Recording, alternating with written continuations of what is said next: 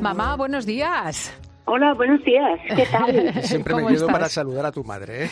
sí, porque además es muy equilibrada. Ella estos problemas tan graves con la serotonina, la dopamina, la adrenalina, creo que no le han afectado Yo creo que excesivamente. de un no, no, no, nunca.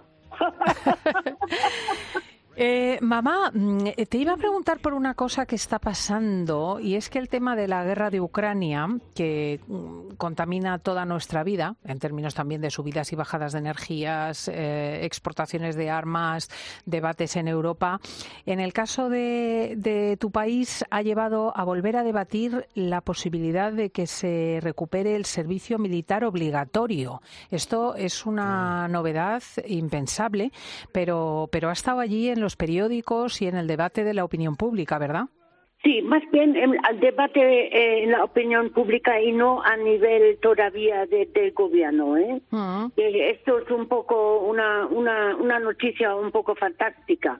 Mm. Porque resulta que ya sabes que ha entrado en Alemania un nuevo ministro de Defensa que hizo un comentario que Alemania, en caso de una agresión, no, no, no, va a tener bastante defensa. Pero yo creo que él se refería mayormente a la maquinaria de guerra.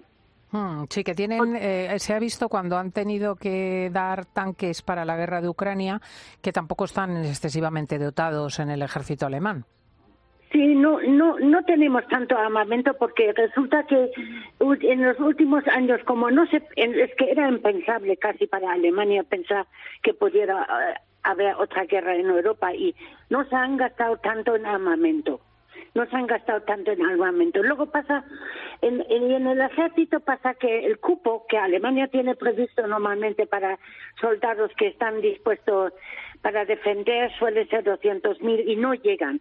Tienen todos, ahora mismo tienen solo 175.000 soldados, que dicen que también es insuficiente en caso de una agresión. Luego tienen 100.000 reservistas, pero esto tampoco cuentan mucho. Hmm. Y, la posibilidad de volver a instaurar la mili, qué reacciones ha provocado? Bueno, pues de todo, de todo. Hay gente que dice que viene muy bien a la gente joven eh, hacer otra vez un año, si no un servicio militar, por lo menos un año de servicio social. Pero por otro lado dicen los los liberales dicen que esto no interesa porque iba a afectar muchísimo a la economía alemana si un montón de gente joven iba a ausentar ahora de trabajo un año. Ah, pero todavía no hay nada, nada oficial, no se habla nada oficial, todo se habla así todavía son discusiones y hmm. no, no se han puesto nada en marcha. Desde luego, yo no creo que vuelva al servicio militar, no, hmm. creo, hmm. no creo. Es curioso porque fíjate qué tipo de conversaciones que eh, efectivamente después de la guerra mundial hubiesen sido impensables, ¿no? Incluso el temor de que el conflicto de Ucrania derive en, una, en un enfrentamiento europeo de nuevo entre Alemania y Rusia y que eh, Berlín tenga necesidad de nuevo de defensa también pasa una cosa, es que a todos los estados europeos están en el mismo problema. No han gastado mucho en armamento porque también se han confiado mucho porque en la NATO, como está Estados Unidos también, que, es el gran hermano que siempre ha aportado más maquinaria que nadie. Y claro, a lo mejor se lo han tomado un poco tranquilo, porque claro, yo creo que ya lo dijo Trump en una ocasión que ya era hora que en la NATO que aportasen más estados europeos al plan de defensa. Hmm.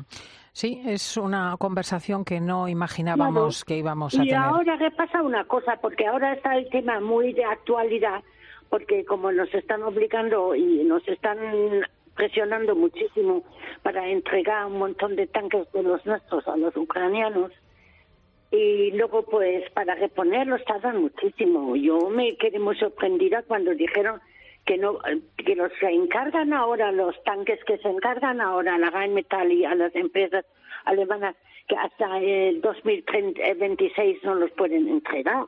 Hombre, claro, ni que, ni que fuesen tostadoras o... muy difícil de, construir. O exprimidores, son cosas que llevan mucho tiempo construir. Efectivamente, aquí lo hemos visto con el tema de Cantabria. Ahora 31 trenes que, que no se pueden utilizar porque no caen en los túneles y que hay que volver a, fabricar. Bueno, esto... Lo de de vez en cuando se puede uno reír después de tanto negocio de guerra, porque vamos, que parezco ya casi corresponsal de guerra, aquí es terrible. Mamá, luego nos vemos. Un abrazo muy fuerte. Nos vamos a las noticias. Hasta luego.